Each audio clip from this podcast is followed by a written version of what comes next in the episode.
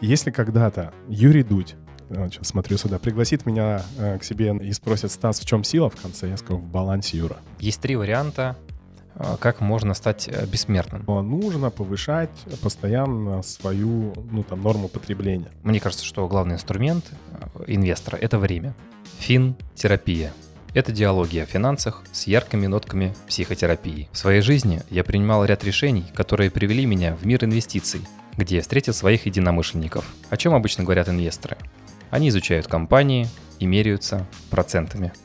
Я бы хотел показать, кто такой инвестор, о чем он думает, как он находит свой жизненный баланс. Вы можете посмотреть или прослушать нашу запись на многих платформах YouTube, Zen, Apple Podcast и прочее. Подписывайтесь, чтобы не пропустить новые записи. Все ссылки на гостя вы найдете в описании.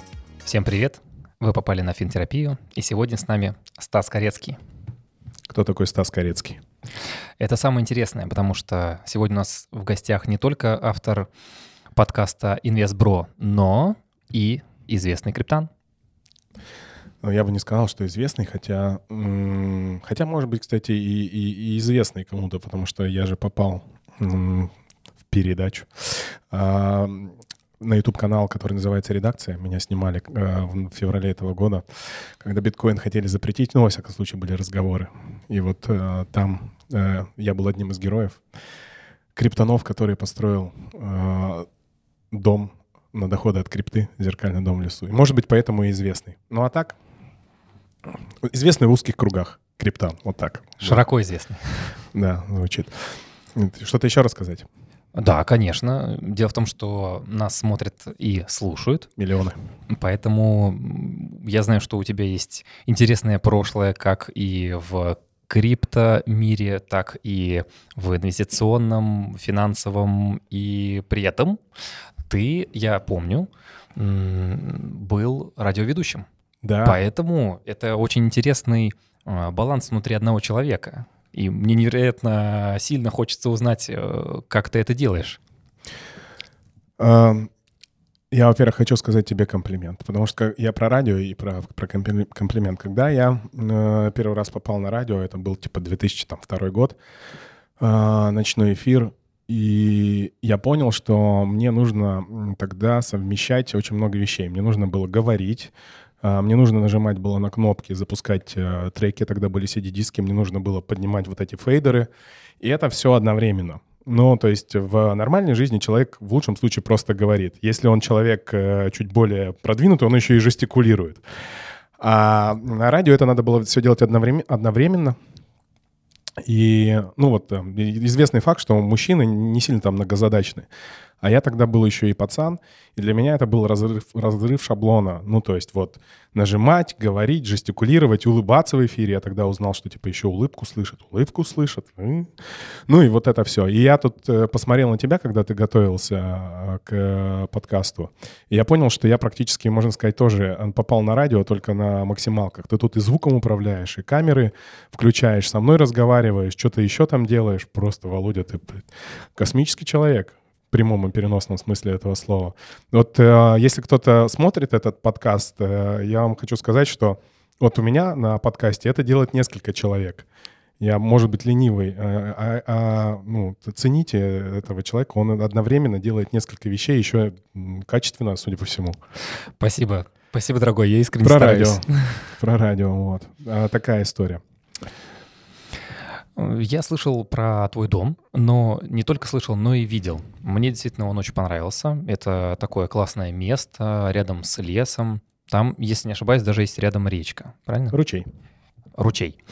И в этом месте, как, э, опять же, я помню из нашего с тобой разговора, был такой момент инвестиционный. То есть это не просто один дом, но и там будет еще один дом, который будет сдаваться в аренду. Расскажи об этом поподробнее. Ну вот ты про баланс, да, про вот это все. Я вот тебе так, я когда проживал момент, э, ты мне накинул историю, что типа вопросы про баланс. Мне вообще э, баланс это одно из самых главных э, слов, состояний, которое я пытаюсь найти, поймать, остановиться. И вот я так говорю, если когда-то Юрий Дудь сейчас смотрю сюда, пригласит меня э, к себе на передачу, почему я слово это говорю, и спросит, Стас, в чем сила в конце? Я скажу, в балансе, Юра. А, это то состояние, которое есть у человека, и оно вот мимолетно, ты его, ты его находишь и постоянно теряешь. В этом и его и, и суть. А баланс между, ну вот там, я сейчас про себя говорю, между там работой и семьей, между много зарабатывать и достаточно, между тем... Лагом. Да, к дому, да, между тем, как построить дом, и чтобы он не был по Киосаки э, балластом вот этим, да, то есть, а приносил все-таки какой-то тебе доход, потому что, ну, кто, кто читал, я думаю, твои слушатели, зрители все читали, смотрели, что там, где играли в Киосаки, он говорит, своя недвижимость — это такое себе, да, то есть это, ну, баланс, который тебе не, не приносит ни, никаких... Пассив. Пассив, который не приносит тебе никаких доходов. Но вот я с кем-то из инвесторов там разговаривал, а, а кайфовать когда? Надо же еще успеть пожить. Да. И вот э, я придумал, а может быть подсмотрел, а может быть кто-то это сделал до меня, я не знаю, я ни, ни за кем не следил. Типа я подумал, почему бы не сделать, не построить дом, чтобы кайфовать. И логичное решение а, построить какой-то еще гостевой дом, который сдавать а, на Airbnb. Думал я тогда три года, царство ему небесное. А, Airbnb, сейчас где там суточно.ру, что там работает. На зоне путешествия даже появились. Да, и уравновесить э, там тот пассив, там, то, э, э, тот пассив, который я, ну, там, те деньги, которые я отдаю, уравновесить э, прибылью с э, сдачи гостевого дома.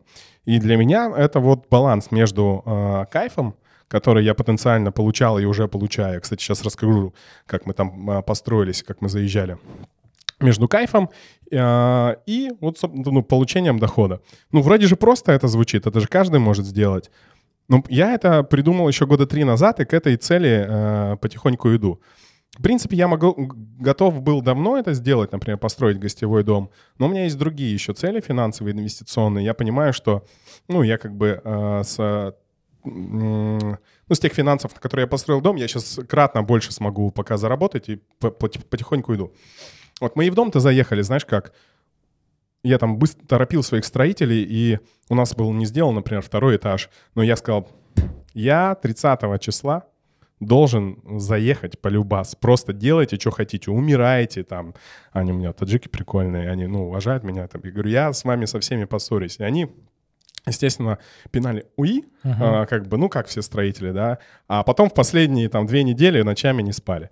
Но я сказал, что я пусть хоть как-нибудь, да, заеду. Ну, вот, короче, такая история про дом. Это одна из. Но мне кажется, ну, это прикольная референсная история для многих, кто, ну, там, например, хочет э, дом. Это, кстати, как вот с, с квартирой можно э, также сделать? Если хочешь свою квартиру, но хочешь еще с нее доход получать, это есть какой-то, типа, есть.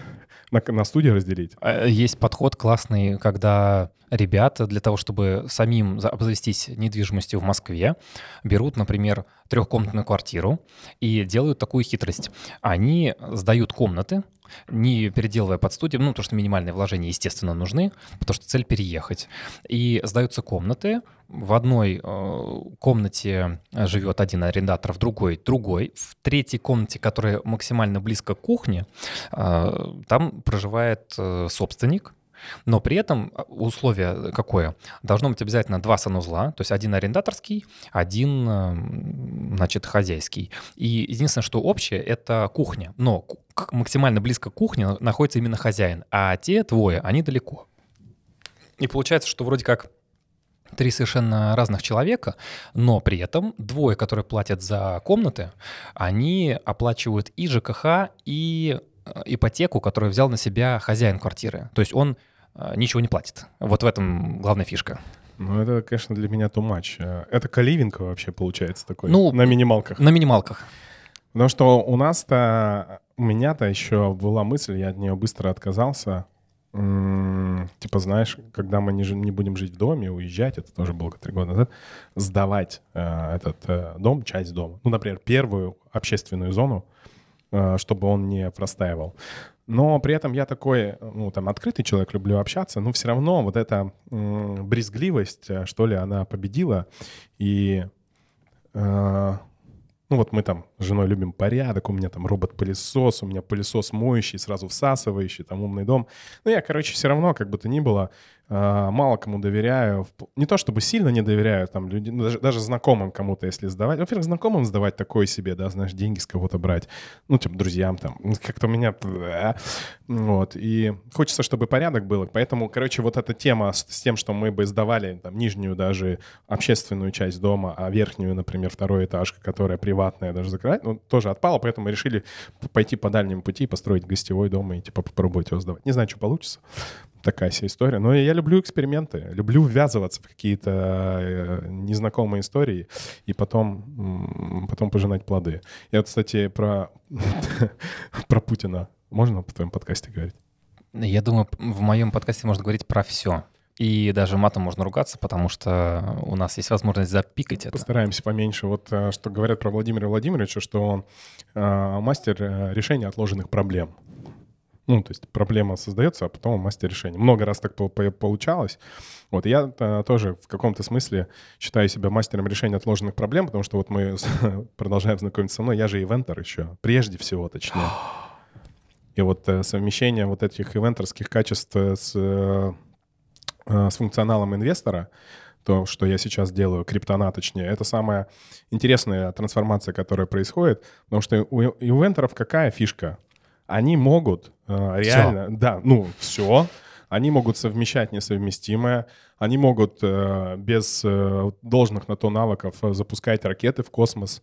Мы, кстати, вот с Байконуром недавно э, поработали, да, э, делали выставку в Мосгордуме.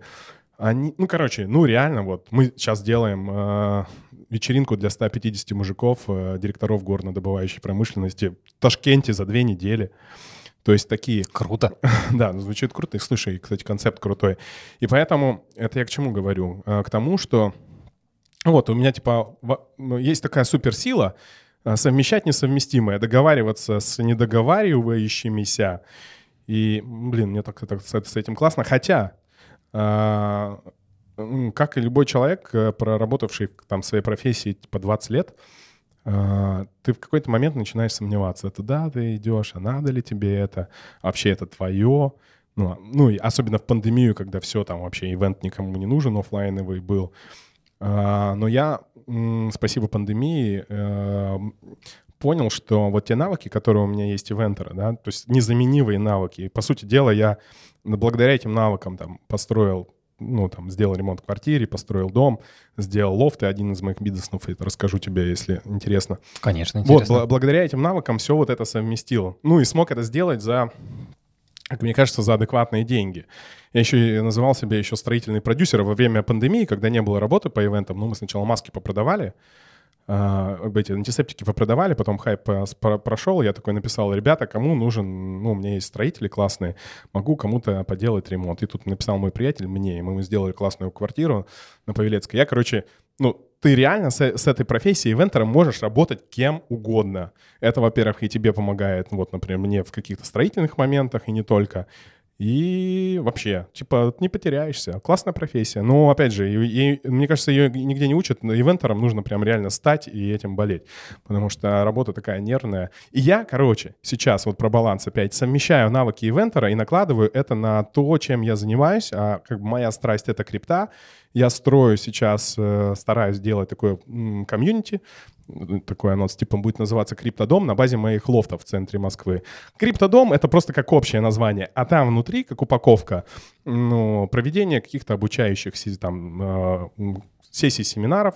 Это криптоковоркинг а, внутри, это у нас периодическая криптобаня, это криптоигра, TTM Board Game, там, где Оля, твоя жена, работает. Ну, то есть э, классная игра. И много-много вот таких вот наполняющих. Это потому, что я, опять же, понял, что э, классно, что у меня есть такие навыки, и я это могу совместить с э, финансовой криптоисторией, и это все круто будет работать. Вот это последняя такая инсайда, которая есть у меня ну, на протяжении, там, грубо говоря, полугода последнего. А хотя хотел забросить ивент и типа думаю, да, нахер нужен, все, уже надоело, да я там на этих роботах, на своих или на крипте заработаю больше, но нет. Она понял, что от себя а, не убежишь. И дека это, это круто. Че, не, не утомило тебя?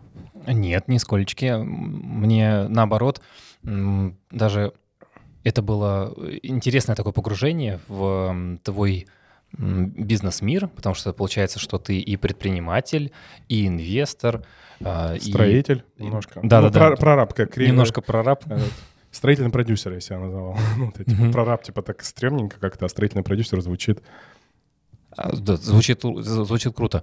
А, я, я просто интересуюсь, вот когда ты это все собираешь в себе, есть же какое-то распределение, ну вот как ножки у стула, условно их четыре, и в теории на двух можно балансировать, а здесь, когда у тебя их несколько... Нет, я стараюсь, не получается... чтобы их было несколько, но я стараюсь, чтобы было четыре как минимум. Можно шесть и восемь. На восьми же можно сидеть?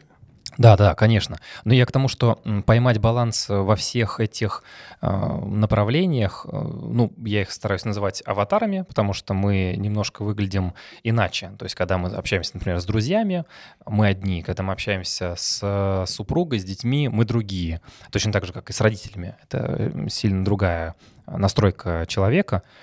И вот тут как раз и самый смак, самый интерес, как ты ловишь этот баланс между всеми своими аватарами, я, всеми я, вариантами я, своей души? Я везде я. Ну, то есть я не, не знаю, мне кажется, нигде я там сильно не притворяюсь. Я не рефлексировал на эту тему. Нет, я не, я не про притворяюсь, я про другое, потому что э, иногда где-то есть какой-то перекос. Вот э, пример. У кого-то, например, очень много работы, ну, так, для сравнения, очень много работы. И он, например, э, забывает про семью. Ну да, я понимаю. Да, а у, а у кого-то ну, ну, очень много семьи, очень много друзей, и при этом очень мало в работе и в, в инвестициях, например. Ну вот у меня есть такой приятель, я его называю ментор по хорошей жизни. И он верит в цифры, у него мама нумеролог. Он купил квартиру в Сочи, Гоша, привет, если вдруг ты посмотришь когда-то. Он такой аналоговый чел, он телефоном пользовался кнопоч, кнопочным. Он сначала панковал, там вот это все, знаешь, а, рок-н-ролл, казантип, вот это все, а потом ушел в семью полностью. И такой классный парень, мне так сильно нравится с ним общаться, мой приятель, ментор по хорошей жизни, еще раз повторю, его называю. Купил квартиру в Сочи где-то там, а в Сочи же знаешь, как с э, недвижкой. Типа там да. где-нибудь ничего купишь, а не то, и потом до, до свидания, там снесли, ты пришел, а там ровное место. Надеюсь, что это не так, но документы он что-то год уже получить не может. Я говорю, Кош, как дела? Он такой, это типа, а, мама мне нагадала, по цифрам посмотрела, надо делать этот ремонт в феврале. Ну, это он мне в ноябре говорил, в феврале что началась... Э, Мож, во, та уже, самая, та да. самая специальная военная операция. Я ему звоню, Гоша, мама, мама была, наверное... Ну, короче, он ушел так в, в семью, и я про баланс, про свой, я вот вообще очень просто... Смотри, я думаю, что у многих так. Если не так, то возьмите, пожалуйста, на заметку. А, у меня суббота и воскресенье э, — день семьи я, э, в принципе, стараюсь не отвечать на мессенджеры, и у меня это получается. А, я там, мы просто берем субботу с утра, а, едем на тот самый дом, зажигаем там камин, готовим стейки. У меня даже, кстати, вот тебе открою лайфхак, а тебе и твоим э, зрителям. Давай. У кого iPhone, у айфона я вообще вот считаю, что многие функции, особенно диджитальные, придуманы не зря. Просто многие люди ими не пользуются. Есть такая э, кнопка, называется фокусировка. Знаешь, пользуешься фокусировкой. А это, вот я сейчас покажу, не знаю куда. А, у меня, видишь, все Видно. всякие режимы. Не беспокоить, личная работа, сон, за рулем, Аркадия, это поселок, где я называю, э, живу, и спорт. Это все режимы фокусировки. Супер, ты настраиваешь либо по времени, либо по геолокации э, режимы, в которых работает iPhone. Какие у тебя программы могут быть, какие, э, ну, могут посылать тебе удавления, уведомления, а, кто тебе может дозвониться или не дозвониться, какие у тебя, ну вот, например, как их зовут, окошки, и все. Вот у меня режим Аркадия начинается в субботу там с 9 утра. У меня есть один режим, это красивая э, заставка с э, фотографией моего дома, и мне никто, по сути дела, дозвониться э, не может. Все, у меня режим э, Аркадия-семья э, начинается. Я такие режимы себе настроил на каждый, э, ну, скажем так, этап моей жизни. Когда я подхожу по геолокации к своей работе на Павелецкой, у меня включается режим работы. Когда я прихожу домой, у меня включается там условно режим личное. В 23.00 у меня включается режим сон. Все, до свидания. То есть дозвоняться могут только люди, которые у меня под э, звездочкой. И вот это позволяет мне и там фокусировку действительно поймать, и Вот баланс. Ну а что такого? Типа ты же много раз слышал, и многие раз слышали, что ты, типа, да всех денег не заработаешь, и вот субботу по воскресенье удели внимание семье, то есть побудь семьей. Вот у меня так. Мне кажется, я Америку не открыл, но для кого-то, знаешь, вот это как... Ты когда с кем-то поговоришь или какую-то книжку прочитаешь, такой, о, точно. Инсайт. Ну, да. Хотя ты это знал, но а, а, а, ну, когда ты это услышал или прочитал, как-то так вот в определенный момент, и для тебя это кажется в этом важном моменте. Вдруг это для кого-то в важном моменте окажется. Я вот как раз именно на подкасте с тобой хотел произнести эту фразу.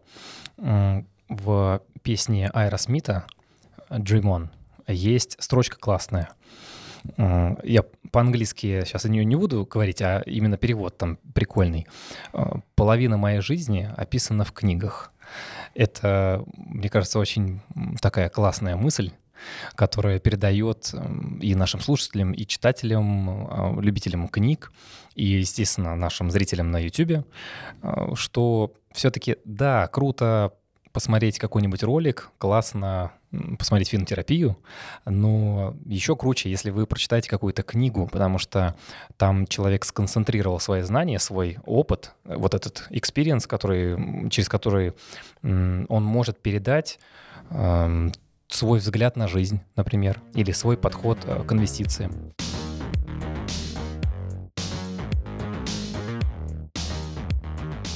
Вот у тебя интересно получается, когда ты сказал про всех денег не заработаешь, это чем-то похоже на достаточно известный формат лагом или нет? Лагом — это, значит, такое понятие, если не ошибаюсь, оно шведское, и оно переводится как «достаточно», ну, enough, mm-hmm. другими словами. Дело в том, что там, даже если у человека миллиард, к примеру, евро или миллиард долларов, он э, не покупает себе 15 машин или э, какие-то там очки вместо обычных, ну, там, золотые, бриллиантовые или еще что-то. А он продолжает жить в том же формате, как и жил, то есть э, футболка, там, шорты, шлепки летом и какая-то альтернатива зимой. При этом не сильно изменяя своим потребительским привычкам, а, не покупая что-то изначально ультрадорогое, не переплачивая за бренды, например. Вот как ты к этому относишься? Насколько это близко понятие тебе? Да двояко отношусь. Эм, смотри, когда я сказал, всех денег не заработаешь, я все равно немного слукавил. А, потому что у меня есть э, такая мысль, что я где-то иногда не дорабатываю, и у меня рабочий день, ну, начинается такой активный рабочий день где-то в часов 12 дня. Я, конечно, там стою, что-то там, мессенджеры прочитываю. Почта у меня в рабочем режиме практически вообще ушла. Я там почтой пользуюсь тоже с определенным клиентом прикольным, с фокусировкой очень мало.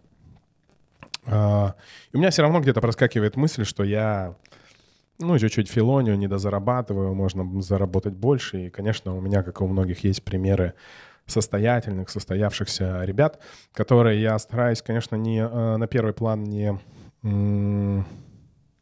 брать, потому что э, вот тот же Гоша, про которого я это рассказывал, который как раз у него перекос в такую эзотерику, в семью, э, слава богу, на самом деле это тоже классно. Э, он сказал одну из моих любимых фраз, мне говорит, Стас, запомни, богатых людей много, а счастливых единицы. Ну, и он как бы проживает счастливую жизнь в Сочи. У него там есть идея сделать uh, good life кемпы, это лагеря по всему миру, как правило, в теплых странах, где м- выезжают семьи с детьми, общаются, это предприниматели какие-то, да, и там друг, друг с другом живут. Вот. Э, счастливых людей много, э, богатых людей много, а счастливых единица. И мне это тоже фраза так э, запала в, в душу, потому что и, и вот это я помню фразу расхожую «не в деньгах счастье», и это правда. А потом я помню фразу «не в деньгах счастье, а в их количестве». И у меня, ну, у меня вот, ну, реально вот это ну вот в, в округе. Не то, что я бы прям, прям страдаю по этому поводу, что я там недостаточно зарабатываю или наоборот достаточно зарабатываю. Но у меня есть вот тут какие-то два человека, а, кто-то там, либо Угу. Не, не люди это, не знаю. Которые... Стас на левом плече и Стас а, на правом да, плече. Да, с рогами. Типа, да, как ты классно, у тебя там что, там бизнес есть, дом есть, счастливая семья.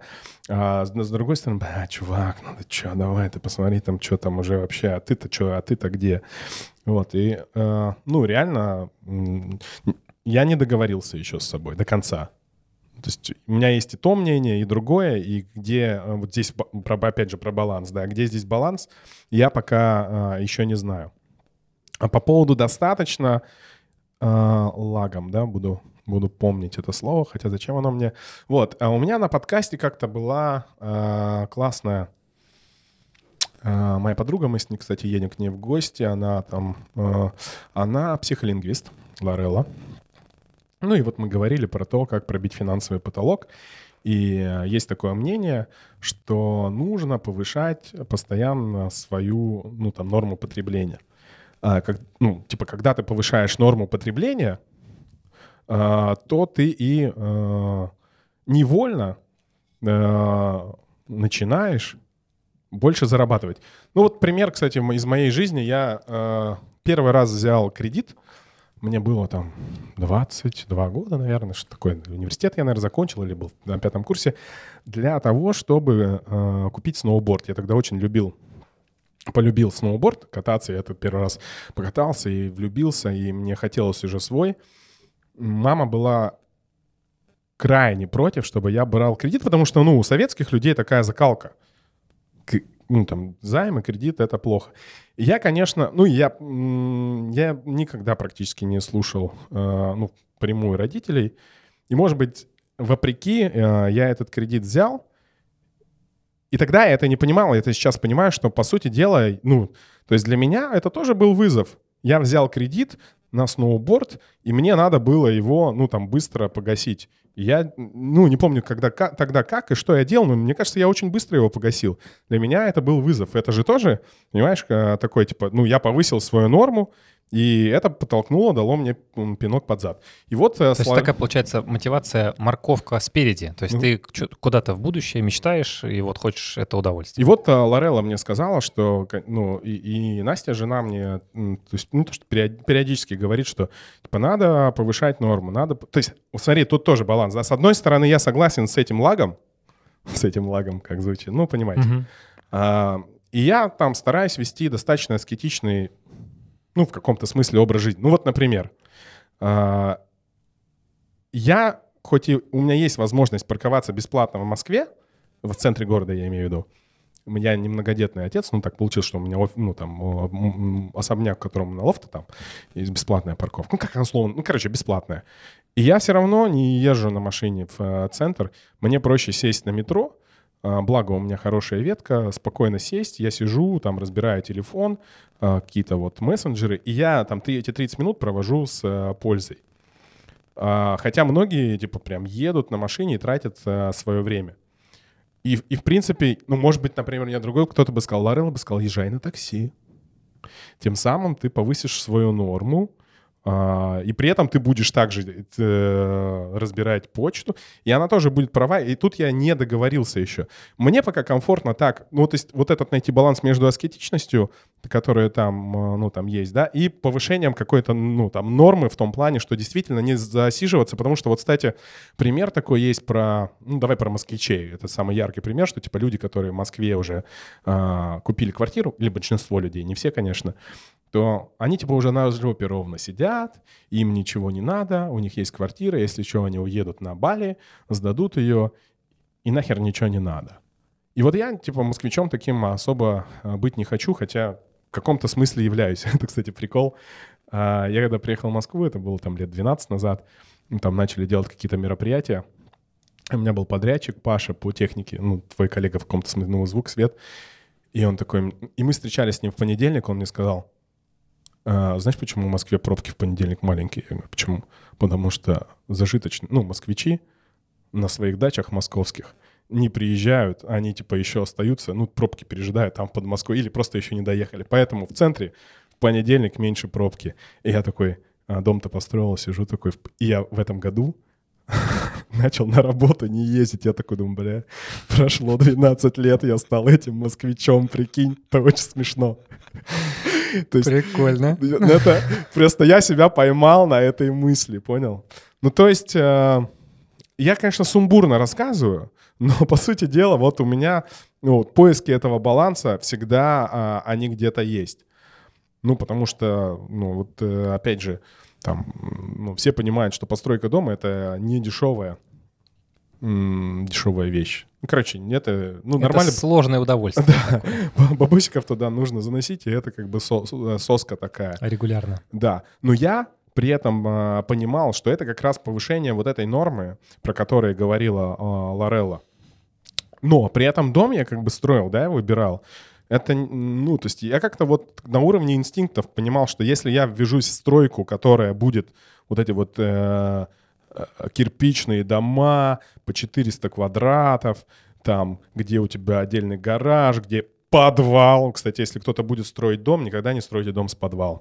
Это самая дорогая, ненужная вещь. Это прям реально закапываете деньги в, э, в землю. Просто поверьте мне, если не, если не верите, просто загуглите, посмотрите. Подтверждаю. Вот, и поэтому я стал, э, стал строить дом, а, ну, я познакомился с чуваком, Серега Домогацкий, который тогда а, запустил компанию по э, постройке даже не домов, а домокомплектов. Ну, это такой типа лего в, в виде дома. То есть ты мог, по сути дела, и сейчас он есть, э, купить у них домокомплект и чуть ли не своими руками собрать. Я, естественно, сам это делать не, не стал. Ну, короче, смысл моего дома в том, что он офигенно и классно выглядит, ну вот подтверди, ну он прям реально. Это, Да, фа- да, это, дом э, крутой. это, это фахверк, да, а фахверк — это достаточно элитная технология. Но... Это моя мечта, если что. Да, но- Бывшая мечта.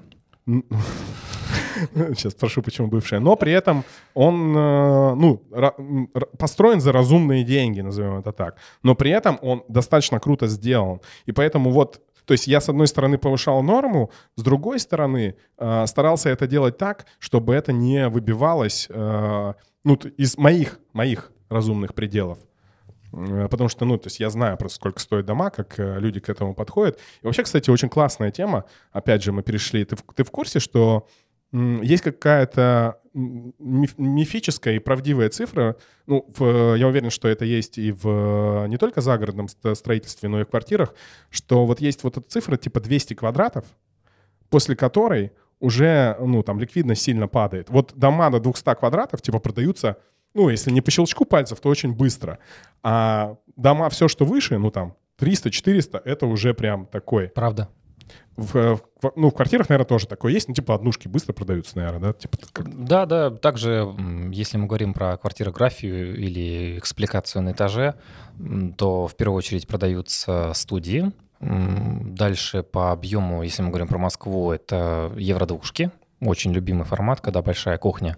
И потом уже двушки, там и это Евро 3 и все остальное. Это уже как бы следующим. Поэтому застройщики очень много внимания уделяют именно студиям, особенно формату 20 квадратов. Почему? Э, Потому что, ну, во-первых, налога нет. А Во-вторых, э, раньше... Чё там налога нет? Почему?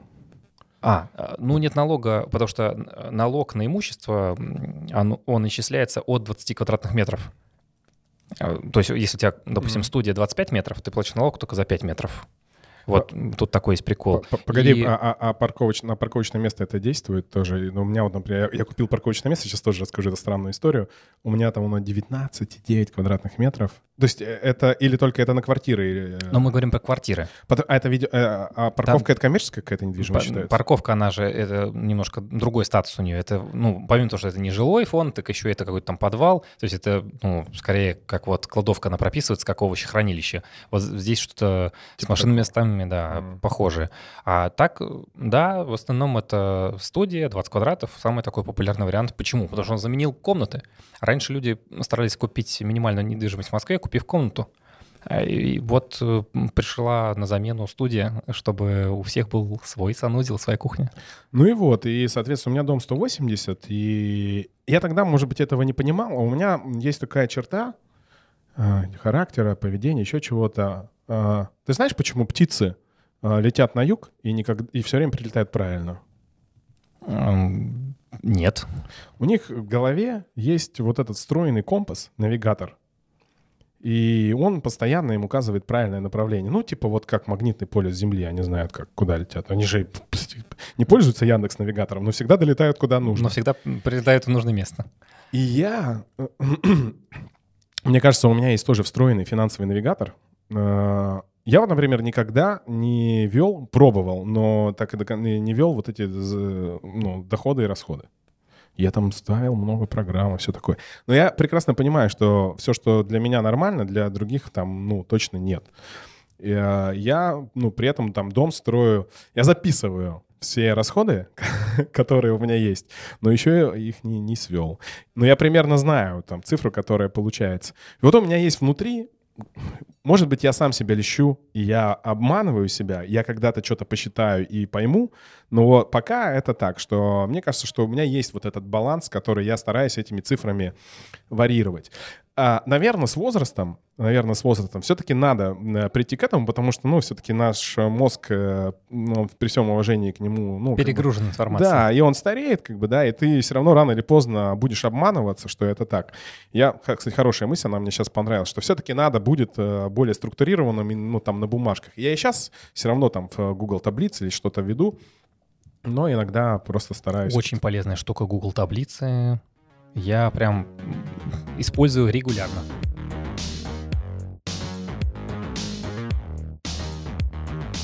Ну вот небольшой офтопик, но тоже про... За что я себя корю, чтобы я там точно не был там красавцем таким, типа, вау, все там делал. А, у меня, знаешь, где перекос?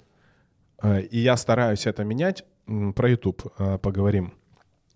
А, я хочу много больше читать, но все больше смотрю как и многие, я думаю, в, ну, там, наши с, с тобой друзья, коллеги, слушатели, зрители. Вот, и я прям корю себя, э, ну, не то, что корю, да нет.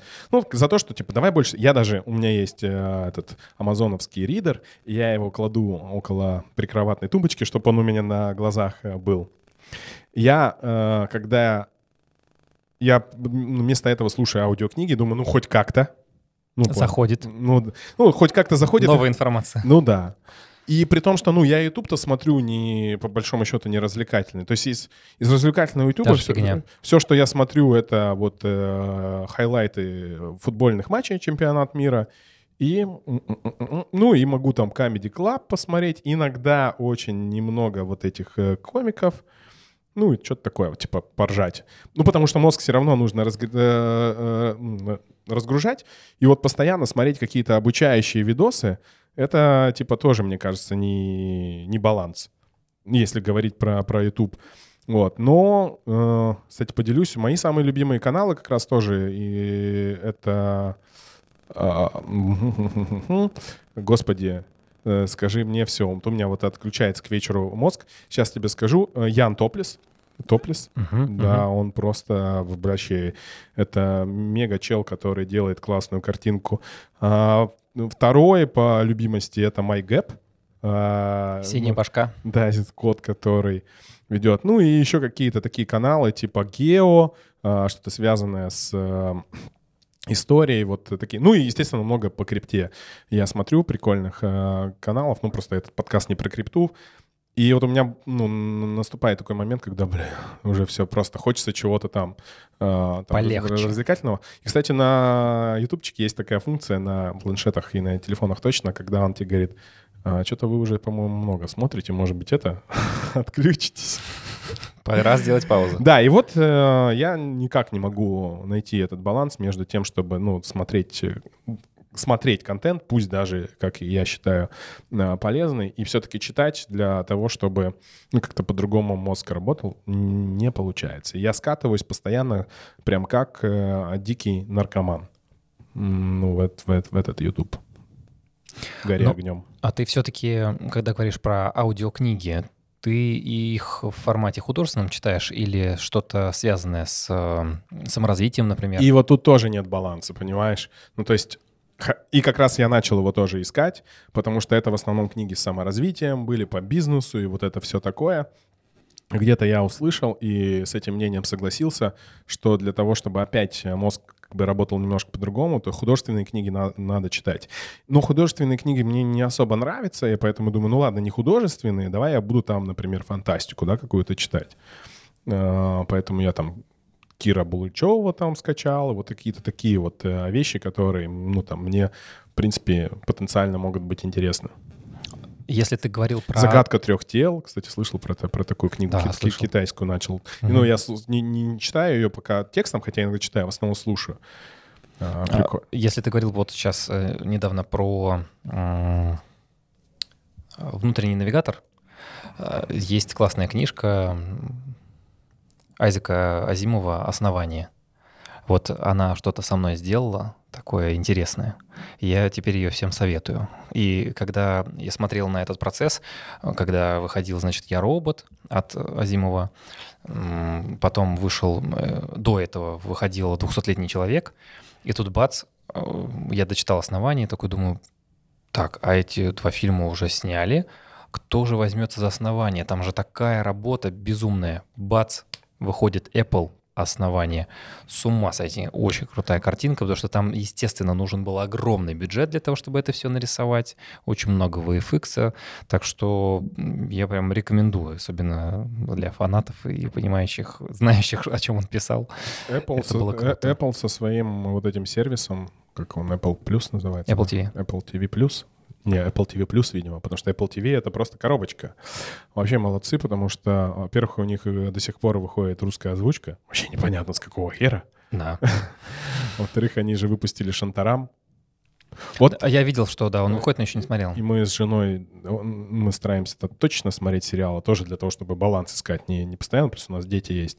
Мы вот э, смотрим не так много. Э, вот сейчас досмотрели э, Дракон, Дра- Драконий остров, как, короче, продолжение к- приквеловой «Игры престолов», первый, первый сезон. И вот у нас на очереди Шантрам.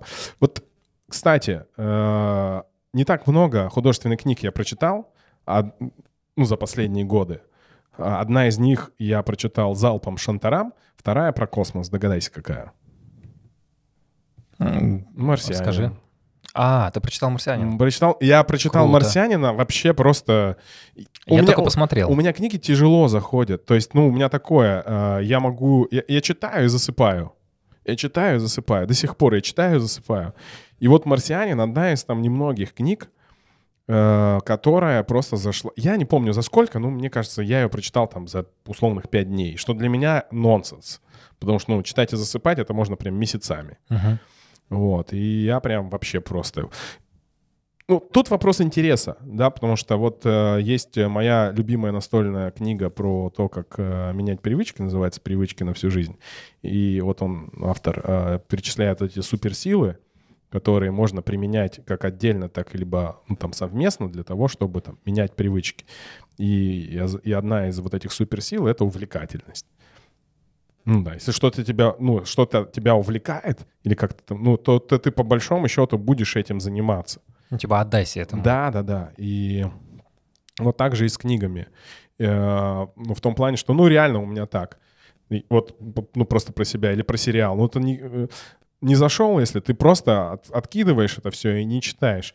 И у меня, вот, к сожалению, не так много книг было, которые, нави- видимо, ну, надо больше, и книг там много, поэтому, которые тебя увлекают. Вот поэтому я э, ищу вот этот где-то баланс. Сегодня приду и что-то почитаю. Вот, э, но это же так работает. Ну, это, это, кстати, одна из сил, про которую он говорит, это нейрохакинг, да, когда ты там мозг э, свой а, немного обманываешь. Вот сейчас я думаю, что я нейрохакингом и занимался вместе с тобой.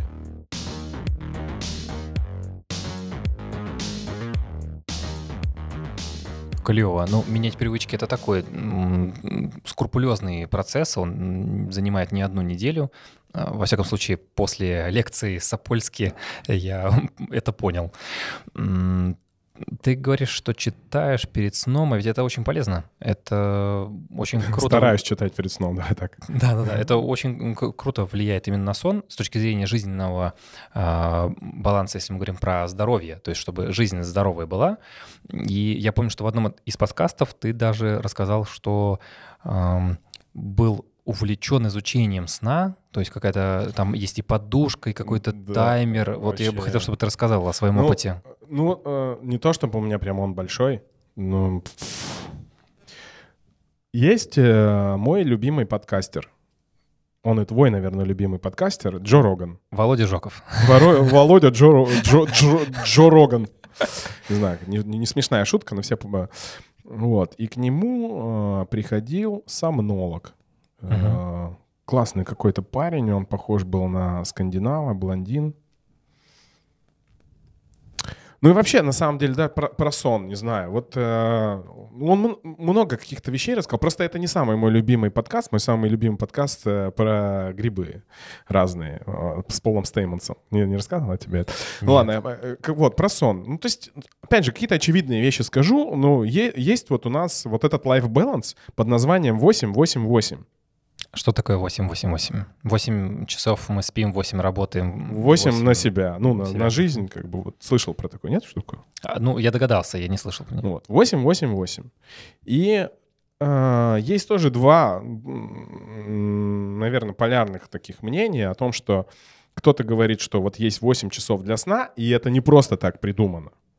А кто-то говорит, что кому-то и 5 достаточно, а кому-то, наоборот, э, 9.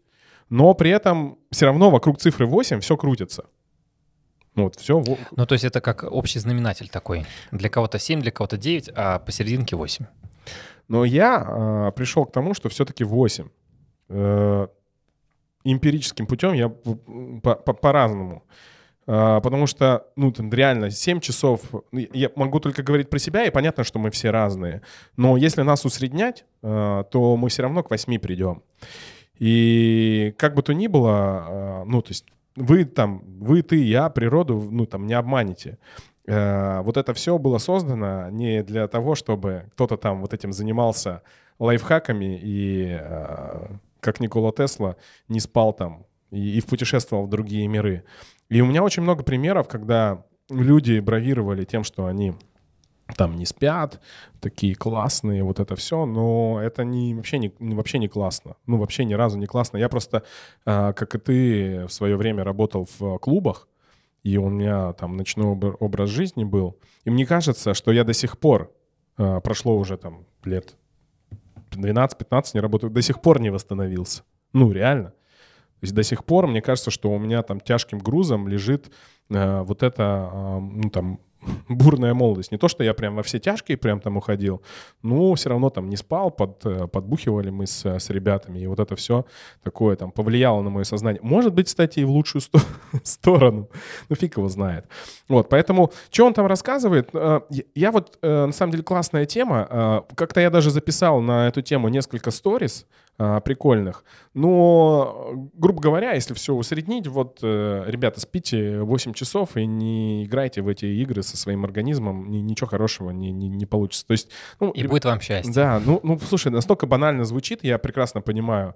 Но, опять же, может быть, для кого-то это сейчас будет э, важная мысль, потому что поня- понятно, что пока ты молод, типа, э, тебе вообще все равно.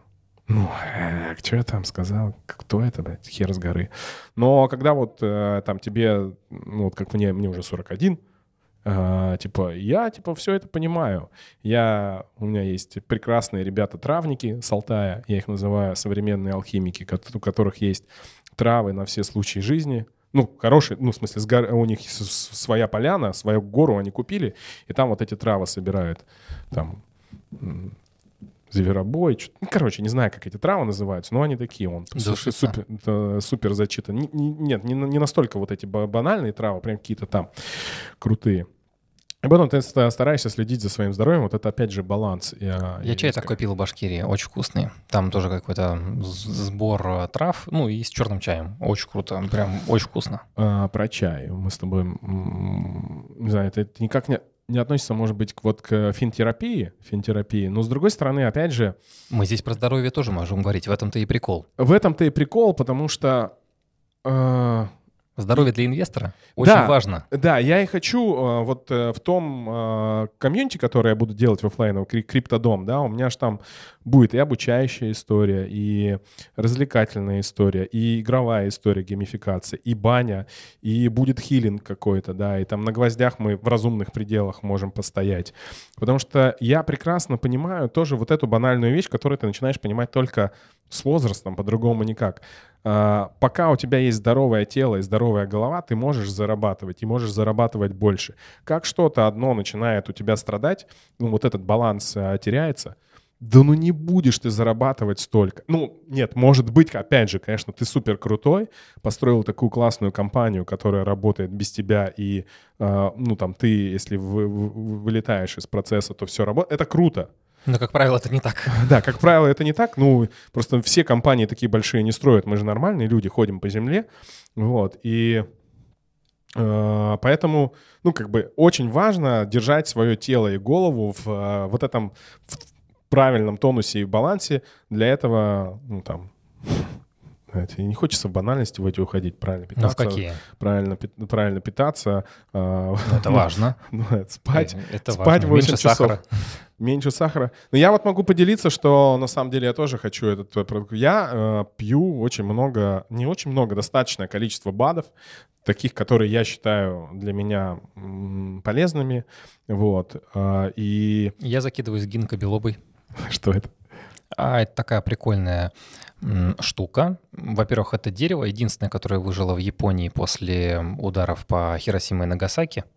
И это были листочки, из которых как раз э, делали лекарства для выживших, потому что за один день, там, по-моему, или за одну неделю умирало 10 тысяч человек от этого, значит, радиационного поражения. Давай, дают йод, а, значит, не действует, не дают йод, не действует. И так уж вышло, что вот взяли такую методику применять, поскольку очень большое количество людей а, умирало от этих болезней, применять все то, что есть там на месте. А, и вот одно из а, результативных средств это была гинкобилоба. И про японский тоже тебе опыт. Э, давай, то, давай, про давай, японский давай. бат э, тебе тоже скажу. Так. А, как сказал, мои любимые подкасты э, два про грибы. Есть такой человек, который называется миколог. Это тот человек, который грибы изучает. Так. И вот Пол Стеймонс, это самый, наверное, известный миколог в мире, был у Джо Рогана два раза uh-huh. на подкасте. Было два человека два раза. Первый, всем известный, Илон Маск? Да, курил там косяк, а второй э, Пол Стеймец. Это о чем говорит? О том, что для Джо Рогана э, сила и мощь Илона Маска э, равносильно сила и мощи вот этого мало кому известного человека. Ну просто это те факты, которые рассказал Пол Стеймец в э, подкасте, в первом и втором, э, вот не знаю, вот я, может быть, впечатлительный такой или вообще так. Я когда услышал про те факты, которые он рассказывает про грибы, мой мир никогда уже не будет прежним. Я этот подкаст пересматриваю уже раз 20 Вообще просто это, ну, невероятно. И вот он рассказал про этот гриб, а, тоже который произрастал изначально в Японии, как я понимаю, называется ежевик гребенчатый. Или по латыни, или там по-английски называется lion's head. А, типа э, львиная, Голова, гри, голова льва. Льви, львиная грива. Угу. Он такой белый гриб, такой сосульками свисающий, как э, типа мох такой. И этот э, гриб, который восстанавливает э, нейронные связи. Ух ты! Да, тоже изначально в Японии Интересно. произрастал. И вот он много про него говорит, и я тоже после там, прослушивания подкаста начал этот э, ну, там, просто бат употреблять, да, потому что это обыкновенный бат, который там кинка белоба, да, тоже. Вот. И опять же, э, все эти штуки, они же работают вот не так, как э, условный а, не знаю, там алкоголь или э, Red Bull, когда тебя просто поднимает, и ты чувствуешь этот эффект. Этот эффект, я думаю, что в а, твоем тоже баде точно такой, он достаточно пластичный и накопительный эффект. И если ты не... Накопительный. Да, если ты не там открыт этому миру, да, если ты не готов принимать что-то новое, я думаю, что ты этого эффекта не почувствуешь. Будь то это ежевик гребенчатый, или гинка белоба, или еще что-то. Поэтому это, это так работает. Ну, то есть, ну, реально, многие говорят, что гомеопатия, да, это в том числе работает на вере. Верите вы в это или нет? Чем больше верите, тем больше будет работать, потому что ну, сила подсознания — это вообще самое прикольное. Я, Согласен, конечно... но чтобы мы сейчас не свернули в этот э, э левый поворот, я все-таки за такую... Э, как бы это объяснить-то правильно? Ну вот есть доказательная медицина, есть э, очень классный чувак федиатрия, он там рассказывает э, в своем телеграм-канале, по-моему, на Мачи Манту э, с таким прикольным да, названием. Он рассказывает про то, что действительно можно детям, что нельзя, и где вот эти вот наши советские и вот эти уже устаревшие нормы застряли пока еще. Так же, как и, например, Оливер, э, если знаешь такого чувака классного, который рассказывает про правильное питание, сам повар, на Теди тоже выступал. Можно, кстати, ссылку в описании оставить про его выступление. Э, Это рестора... рестораны у которого? Да, да, да, да, да, да.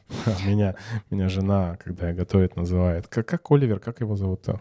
Джеймс Оливер. Дж, Дж, ну, называет Джеймсом Оливер, потому что у него же, когда прикольно он готовит, у него... Или Джереми. Конечно. Может быть, Джеймс. Ну, давайте, ладно, посмотрим потом. Ну, не обидится он. А, у меня тоже все разбросано, и все, я в таком процессе. Да, я про сахар много я слышал про него. Я, у меня жена фанат его, потому что у него уже много детей, еще чуть ли не там, 6. Да, да, несколько. Да, и абсолютно с ним согласен, что сахар — это прям беда-беда. Если вот этот еще фильм называется прям «Сахар», слышал, да? Да, да конечно. Старый. И посмотрите, и ваша, и ваша жизнь тоже не будет прежней. И я его помню каждый раз, но, кстати, вот заканчивая, наверное, тему этого биохакинга, мы стараемся сладкое не есть. Но, конечно, в определенный момент э, что-то прорывается, и хочется сажать э, пирожное или еще чего-то. И мы договорились с женой, и в основном мы держим эту договоренность, ну, она в основном держит, наверное, срывается, что ну, чтобы не есть сладкого дома, надо, чтобы сладкого дома не было. О, отличная стратегия. А, Я его перестал покупать. Так, у нас приезжают родители периодически в гости, и они уже зная это первым делом а, идут в у нас там в доме, в доме магазин э, Мираторг пятерочка идут покупать сахар. Потому что, э, ну, я там про родителей скажу и про себя, сахарные наркоманы — это вообще просто э, неизлечимая фигня, как бы, да, и поэтому вот. А для того, чтобы применить тот самый нейрохакинг, про который я там говорил, да, и он, кстати, вот так э, рассказывал про свою пациентку одну, то нужно просто на место, где у вас лежит сладкое, положить что-то Полезное. Да. Что-то, например. Ну, типа того, да. Или орешки. там, да, там орешки. И, по сути дела, у тебя рука тянется туда, ты и как бы мозг думает... Меняешь привычку. Ну, ну да, но все равно я, я не буду идеальным, вообще нет. Я, потому что, знаешь, у меня а, эта традиция кофе пить по утрам в доме в том самом такое заваренный в, в гейзерной кофеварке, но я его пью по-вьетнамски. Я как-то попил однажды кофе по-вьетнамски, где этот сгущенку добавляют. И я прям иногда, конечно, грешу. Понимаю. Сам пью кофе из гейзерной кофеварки. Классная тема. Очень нравится.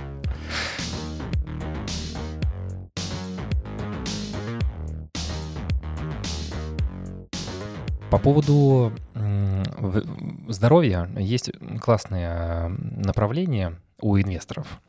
Это инструмент. Он у нас, мне кажется, опять же, да, это мое мнение. Мне кажется, что главный инструмент э, инвестора — это время. И Уоррен Баффет это доказывает. Прям вот он активно этим пользуется. Понятное дело, что он там любит и колу, и бургеры поесть, и прочее. Мы сейчас не об этом уже. Но насколько ты в это веришь, насколько это тебе подходит по твоей стратегии. Все-таки криптомир, он такой быстрый, это что-то такое технологичное, свежее, цифровое, и время и жизнь, здоровье. Это все-таки, мне кажется, не, не совсем а, рядом находится, а, нежели если бы мы говорили про какой-нибудь бизнес, да, потому что бизнес, например, забирает очень много здоровья, как правило, у предпринимателей. А вот это время, насколько много его тебе нужно, не в плане в дне, а вообще вот в целом в твоей жизни.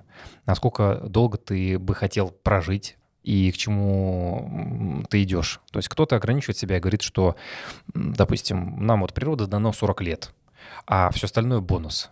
это я такой исповедую, что, к сожалению, мы только там 5-6 поколений прожили вот в такой долгоиграющей фазе, и у нас еще не сформировалась та форма, органов и э, тот формат нашего организма для того, чтобы проживать дольше. Мы вот доживаем до какого-то количества времени и потом выходим из строя, скажем так. Для того, чтобы это оптимизировалось и произошли какие-то скачки, нужно хотя бы 20 поколений. Ну, 20 поколений будет еще не скоро, а, поэтому интересно, на какой возраст целишься ты и что бы ты хотел в дальнейшем, там, через, например, 20 лет, через 40 лет? Давай я тебе отвечу про возраст, а потом про то, а, про мой подход к времени я тебе тоже отвечу. Uh-huh. Я думаю, тебе будет интересно.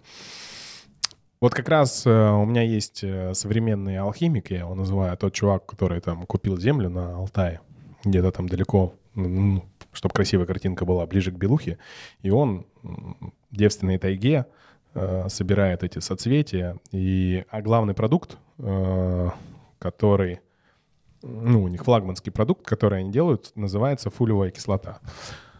А когда я про нее узнал, мне сказал, это тоже в Барнауле, там, известный ресторатор, барнаульский, будем так говорить, что типа я пью, и он такой чувак, который, знаешь, у него несколько, он уже был несколько раз в браке, несколько детей, в том числе от молодой жены, и вот он старается ну, скажем так, держать себя в форме для того, чтобы, ну, видимо, я не то, что прям сильно разговаривал с ним на этом, но это очевидно, для того, чтобы соответствовать молодой жене, как бы э, дать больше состояния своим, ну, там, новоиспеченным дочерям. дочерям.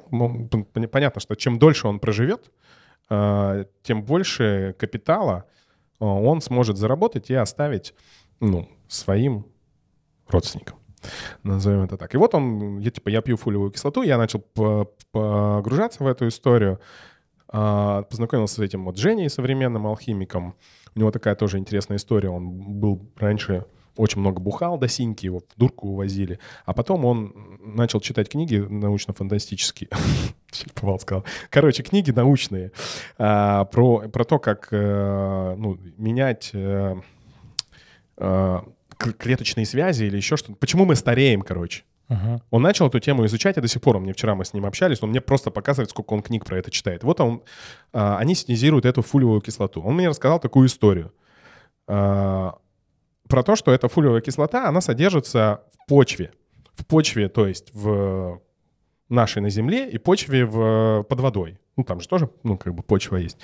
И вот, например, если не знаю, мы едим какую-то ну, зелень, она выросла из почвы. Но в связи с тем, что у нас обрабатывается почва достаточно агрессивно, uh, естественно, этой фолиевой кислоты все меньше, меньше и меньше. Так вот, они uh, где-то там провели какой-то эксперимент и наблюдали за косулями, условно, да, которые бегают по лесу в тайге там.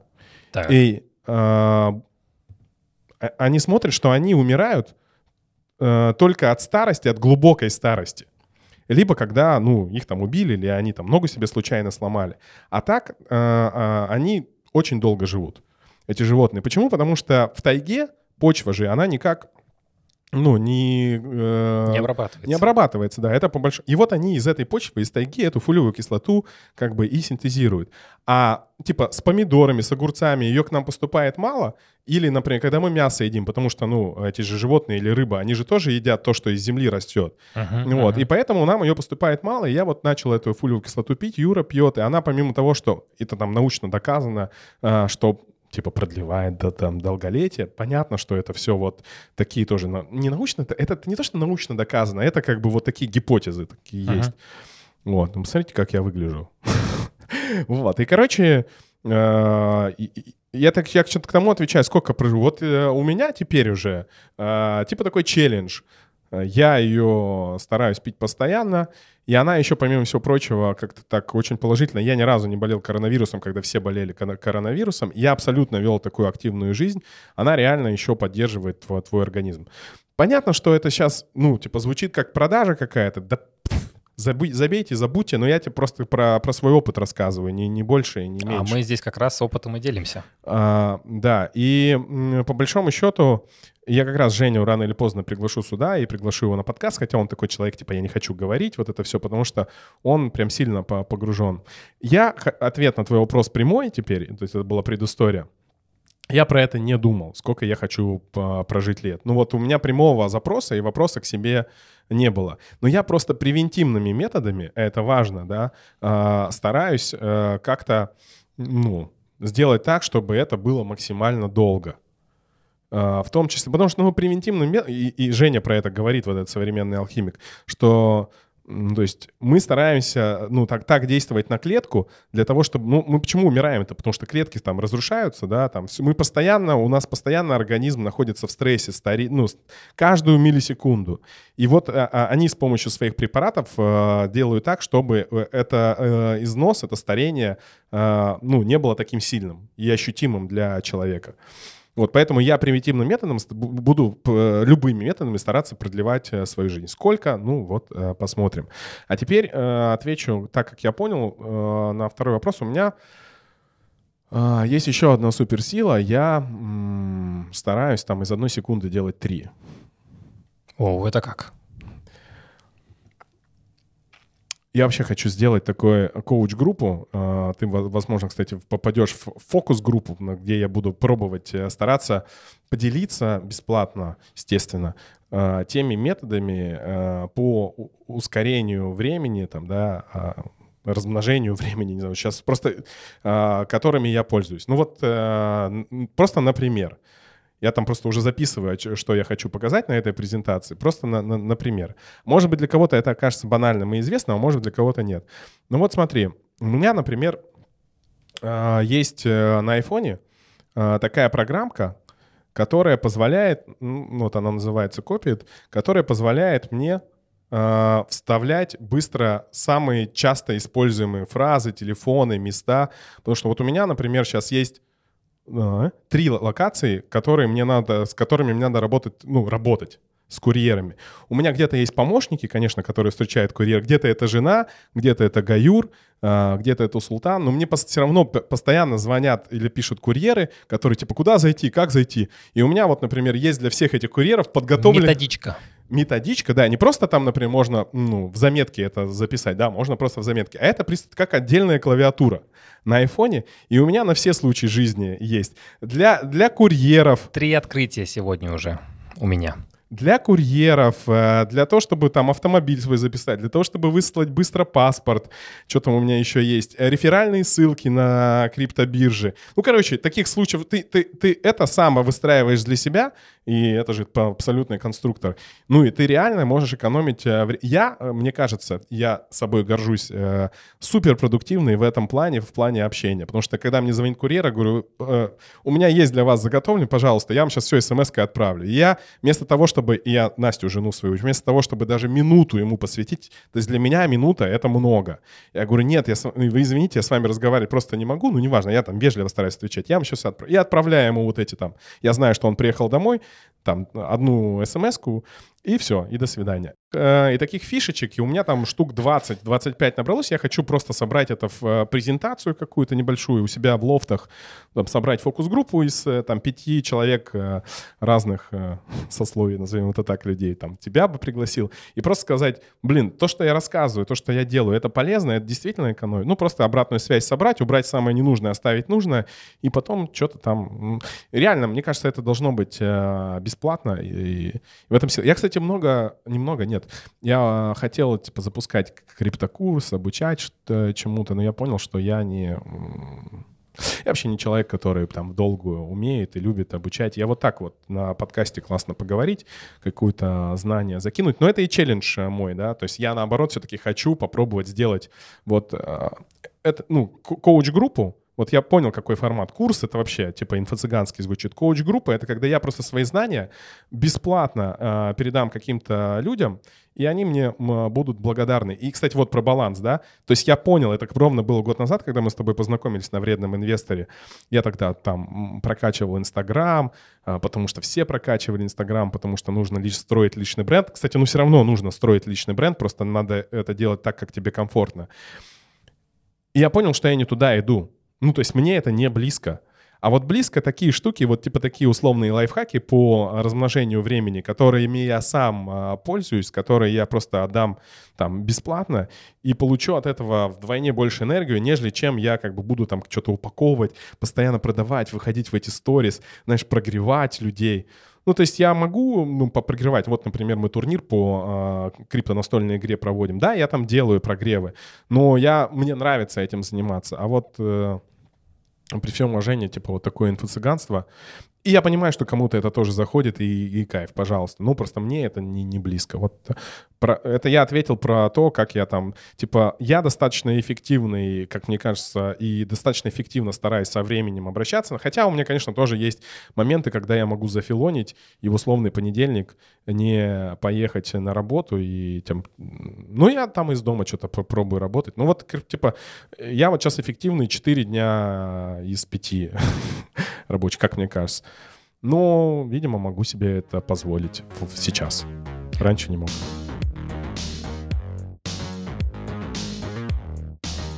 Ну, а ты говоришь, что, что из дома работаешь, а, скорее всего, ты инвестируешь, наверное, тоже из дома, как я правильно понимаю. И а, как-то жена, жена подглядывает, ну, в смысле, да интересуется этой темой или вообще. пофигу? Неинтересно. Ну, и я тоже понял, что, знаешь, такое, я, конечно, ей, ну, там, передаю какие-то там фишечки в плане, она там смотрит. Может, какой-нибудь, не знаю, брокерский счет для жены или еще что-то? Что-то мы там пытались пробовать разговаривать, и я пока, это, знаешь, там, максимум, что я ей помог открыть несколько банков, и вот она деньги с э, более-менее надежных банков на эти сберегательные счета перекладывает, чтобы они хоть совсем мертвым грузом не лежали, ее собственные деньги, я имею в виду.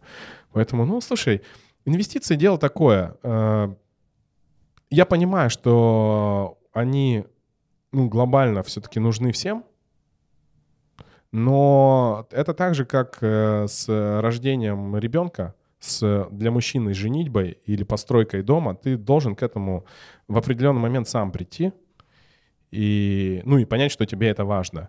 А когда Володя Жоков, Стас Корецкий, там, э, Назар на там, вредном инвесторе что-то говорит, что это важно, это, ну, как бы, не, типа ты это можешь не услышать. Ты должен сам... Э, это просто вот часы, которые, ну, тикнут в тот момент, и ты поймешь, что для тебя это важно. Вот, и, ты, и ты будешь этим заниматься так же, как и для меня случилось, так же, наверное, как и для тебя. Поэтому я ее, ну, я понял это какой-то момент, и типа, я пофиг вообще. Ну, типа, захочет, э, спросит. И она спрашивает, не захочет, что-то мы думали там, типа, а, в какое-то, когда я еще фондовым рынком чуть побольше увлекался, там, облигации купить или что такое. Но, короче, вот человек должен быть к этому готов. Я понял. То есть такой внутренний компас, который есть у тебя, э, ты имеешь в виду, чтобы у человека он все-таки сформировался. Но ты вот э, говорил про детей, а сейчас достаточно популярная тема открывать э, брокерский счет, например, для ребенка. И ты, как инвестор, покупаешь бумаги вместо него, то есть не на его имя, понятное дело, что это огромная проблема, просто на имя свое, либо на имя жены открывается дополнительный счет, и для сына или для дочери покупаются какие-то активы, акции, там, облигации, а, запифы и прочее, так же, как и собственно, вот в Америке, например, делают траст-фонды такие специальные, потом ставят распорядителей этим наследством. А, понятное дело, что у нас эта практика еще не популярна, не развита, но мне интересно, как ты на это смотришь. Э, хочешь ли ты, чтобы у твоих детей, у тебя их двое, у каждого был какой-то свой брокерский счет, счет или, не знаю, крипто счет, а, знаешь, как я на это смотрю? Я начал м, общаться, и я думаю, что мы будем партнериться с а, классным парнем, Сережа, тоже, если ты посмотришь этот подкаст, он из Барнаула, он такой уверенный а, криптоинвестор. И он как раз а, строит а, family office. Ну, такой, типа, слышал, да, такой формат? Мгм. Когда есть э, семейный капитал, и он управляется там, одним или двумя членами семьи, которые там разбираются или могут э, там этим управлять, для того, чтобы э, в дальнейшем передать э, этот капитал по ну, наследству, ну, например, детям. И вот не думал про это, и, хорошо, что задал этот вопрос. И мне кажется, что такой более масштабный подход для меня действительно ближе. Не открывать брокерский счет, а именно создать вот этот family office, семейный капитал для того, чтобы грамотно передать по наследству. Потому что ну, важно грамотно передать по, ну, вот этот, грамотно передать по наследству. Пусть это такое будет словосочетание, потому что, а, вот смотри, э, очень много примеров, я уверен, когда э, большие капиталы были спущены сыновьями или дочерьми бездарно, ну, есть он, например, накапливал всю жизнь. До внуков обычно не доходит. Да, да, а спущены были, не знаю, за, за два года. На ламбу. Да. И вот тут э, очень хороший вопрос воспи- воспитания детей. Важно показывать своим примером, и, скорее всего, даже не обязательно говорить, хотя иногда и стоит проговаривать, потому что, ну вот как у меня, я, э, мой сын разговаривает реально, ты, ты знаешь тоже, там, там какие-то фразы говоришь, он повторяет. И вот это, назовем это так, э, геймификация, пожизненная, жизненная геймификация, она а, лучше всего работает. Вот, соответственно, ну, я надеюсь, что вот э, мои действия, которые я считаю правильными, они просто будут передаваться, и вот созданный вот этот семейный капитал будет там правильно передан тем самым внукам, про, про которые ты говоришь. И вот как раз Сережа делает этот э, family office, я как раз тоже... И у, и у каждого должен быть вот этот э, family office, в котором кто-то управляет деньгами, будь то это жена или муж, или они совместно, как вот у Сережи, потому что у него жена недвижкой занимается, э, классный кейс, да, а он э, инвестициями, ну, таким криптой. И он, у него, кстати, э, достаточно простая, но прикольная, Надо его на подкаст позвать. прикольная стратегия. Он старается, ну, там, с помощью альткоинов разогнать капитал, перекинуть его в биток, то есть из высокорискованных в менее, все-таки биток менее рискованный по сравнению с альтами, и когда биток э, делает X2, он перекидывает это в недвижку. Круто. Мы стараемся всё то же самое делать только наоборот. То есть у нас э, доход, который приходит с недвижимости, отправляется в фондовый рынок. С фондового рынка то, что приходит в формате дивидендов или купонов по облигациям, мы перекладываем в более рискованные активы, ну, например, в э, крипту какую-то частичку. Ну, э, где тут правильно, ни- ну, никто не скажет. То есть, если тебе так э, комфортнее, я вот слышал о том, что все-таки правильнее, правильнее э, из высокорискованных активов э, в, Сохраняться. в более в менее высокорискованные перекладываться. Я, собственно говоря, так и сделал, прокатившись на Булране, перекинул там э, часть денег на вот тот самый дом, про который мы говорили в начале.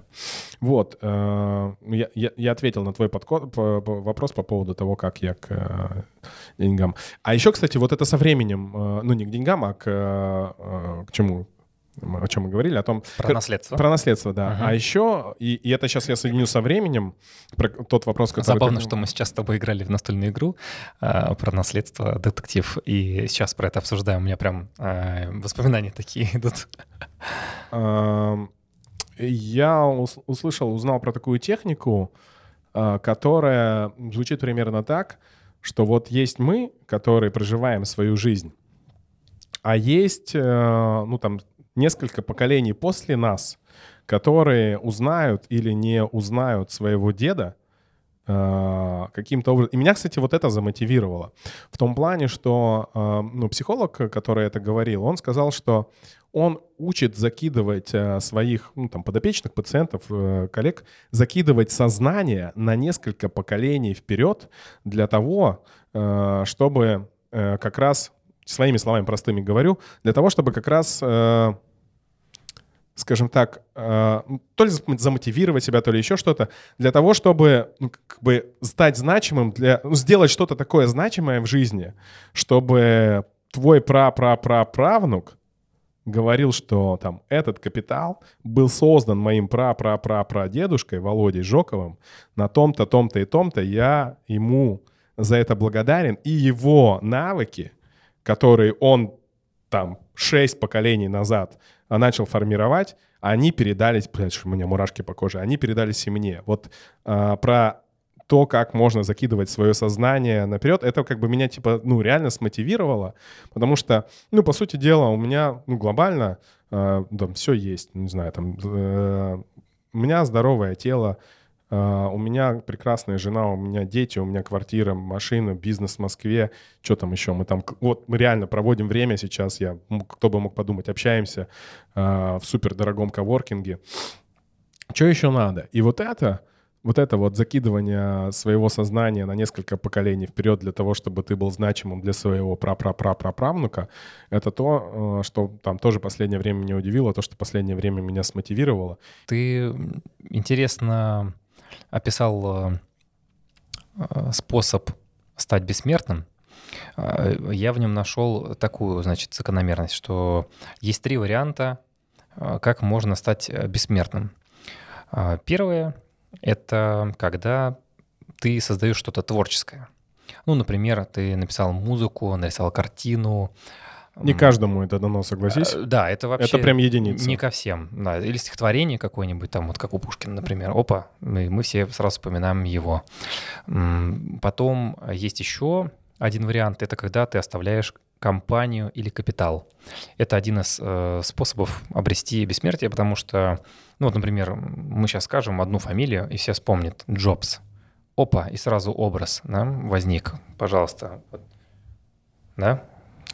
Он все равно где-то недалеко э, с нами, пусть и это его продукт, пусть э, это изобретение, но все равно компания осталась, люди работают, и это такая частичка, которую он как технологию, да, вот инженерную, оставил здесь, в этом пространстве, уже будучи не в этом мире. Ну и третье — это потомки. То есть получается, что если все это совместить, то это очень крутая форма оставить себя, а, если мы говорим про правнуков.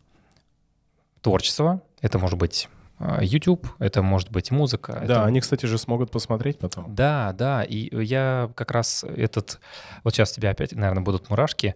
А, я, Ты сейчас к, к делаю... правнуку своему обращайся сейчас. Да, немножко, немножко, потому что сейчас так уж вышло, что мы в облаке можем оставить э, какое-то послание потомкам, и когда мне будет, например, 60, а сейчас мне 31, то человек, который родится не только у меня, а уже у моих детей, сможет может посмотреть на своего реального э, пращура, да, на дедушку, на прадедушку.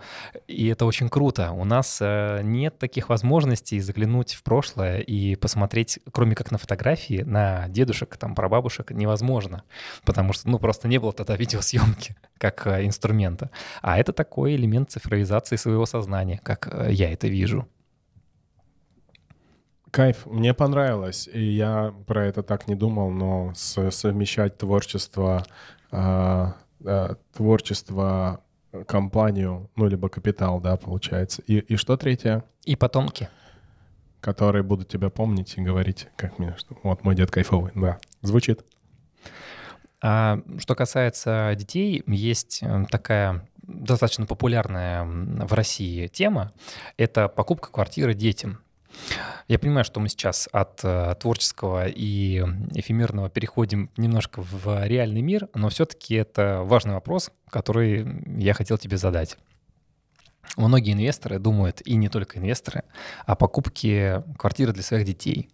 Как ты к этому относишься? И хотел ли бы ты э, приобрести какую-то недвижимость для своего ребенка, или же ты наоборот хочешь э, сделать какую-то стратегию, как, например, я его привожу всем тем, кто попадает на финтерапию, сделал один мужчина, у которых пятеро детей. У него пятеро пацанов, и он придумал интересную схему. Он купил пятикомнатную квартиру, разделил их на, на студию и отдал каждому по, по комнате. Нет, он купил одну студию. Говорит, у меня денег не очень много, мне хватило только на одну студию. И туда последовательно будут заселяться мои дети.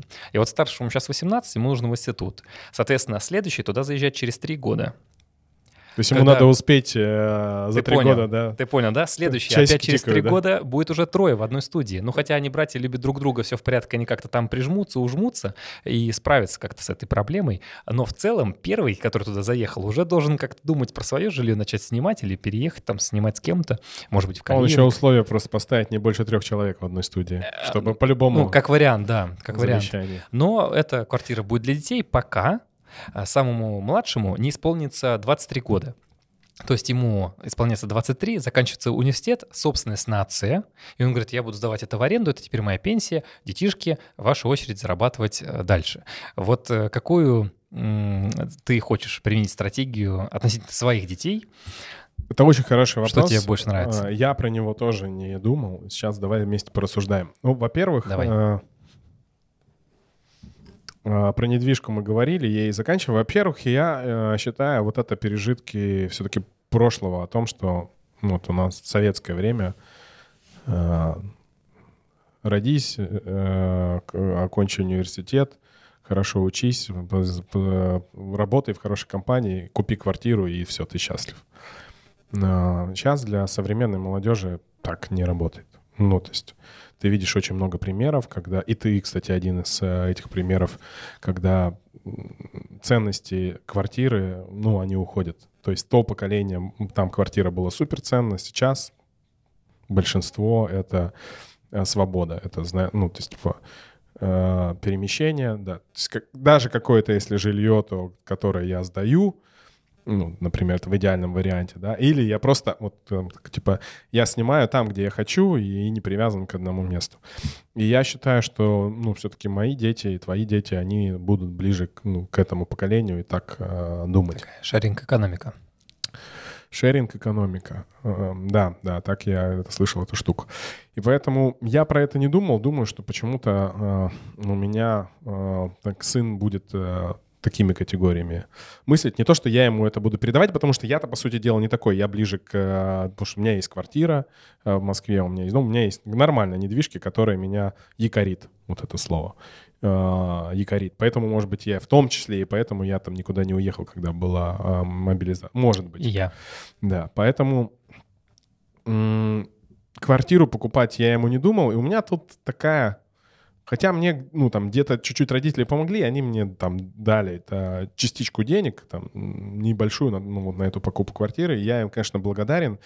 И, наверное, вот э, это, это, наверное, может быть, кстати, и правильное решение, да, то есть э, про, мы говорили про ФМ, дать стартовый капитал для того, чтобы все-таки не было вот этого кисложопства, э, а чтобы все-таки как бы человек сам почувствовал, что ну там можно и нужно заработать для того, чтобы ну где-то жить, потому что не знаю, может, я так воспитан, может, я не, не как-то не- неправильно думаю, хотя, опять же, правильно или неправильно, такие странные, да, понятия. Я думаю так, как думаю.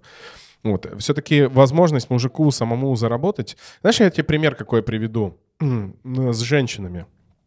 Не знаю, многие, наверное, мужики через это проходили, особенно до момента, когда были женаты, потому что а, с женщинами и сексом. Короче, это так же, как с квартирой. Типа, а, когда девчонка доступная, она не такая а, желанная, как а, ту, ту, ту девушку, которую ты добиваешься.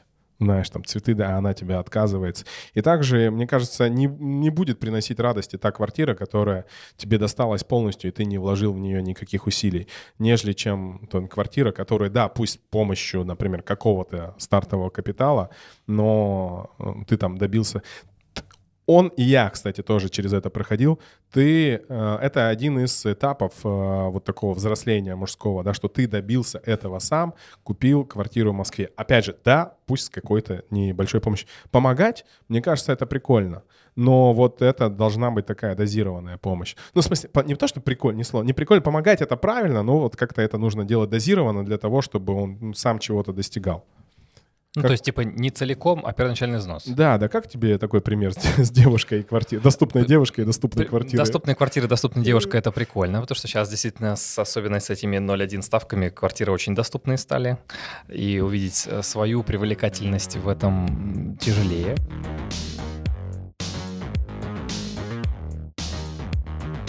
Мы плавно переходим к заключительному вопросу. Вот мы сейчас обсудили с тобой и здоровье, и время, и потомков, и недвижимость, и крипту. А все это про инвестиции. Значит, есть некий инвестор. И поскольку ты сам таковым являешься, мне хотелось бы узнать твое мнение. Кто такой российский инвестор? Кем ты его видишь? Вот что для него ценно?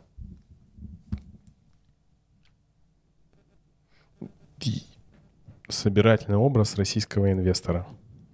Ну, слушай, ну это прежде всего мужчина. Так. Ну, пол, пол у него мужской. Ну, так вышло, да. Да, так вышло.